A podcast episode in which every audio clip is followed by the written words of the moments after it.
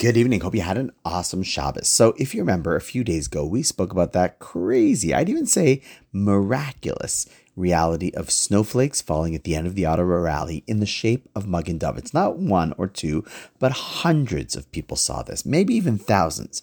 And as I was reading this week's Parsha, it added another layer of understanding to what it all means for us. See, in this week's Parsha, Yosef is sold to the Ishmaelites. And when describing the caravan of the Ishmaelites, it points out that they happen to be carrying with them some products that were really nice smelling. So Rashi wants to know, I mean, why does the Torah take time to tell us what kind of cargo they're carrying. I mean, is that really important to the storyline? So the answer is obviously that if it's mentioned, yes, it is important. So the question is, why is it important?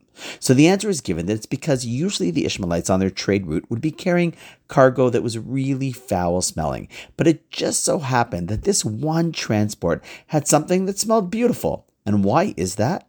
So he explains that when Yosef is sold to Egypt in this caravan, God, orchestrated it that he should have to go down with nice smelling stuff rather than bad smelling cargo. Now, listen, obviously, the question is you're probably thinking, wow, that's so nice. I mean, he's being sold into slavery, but at least it smells like roses. I mean, wouldn't it have been better if he simply wasn't sold into slavery at all?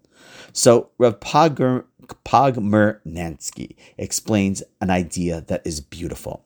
So he says, yes, listen, for some reason, and it's a reason that's far beyond our understanding, or the understanding of Yosef rather at the time, he was destined to be sold to slavery. Now, of course, you and I both know the end of the story, and the entire ordeal eventually ends him up becoming second most powerful person in all of Egypt, and the reason for why his entire family is saved from starvation, all because of being sold down there, but at the time, he had no clue.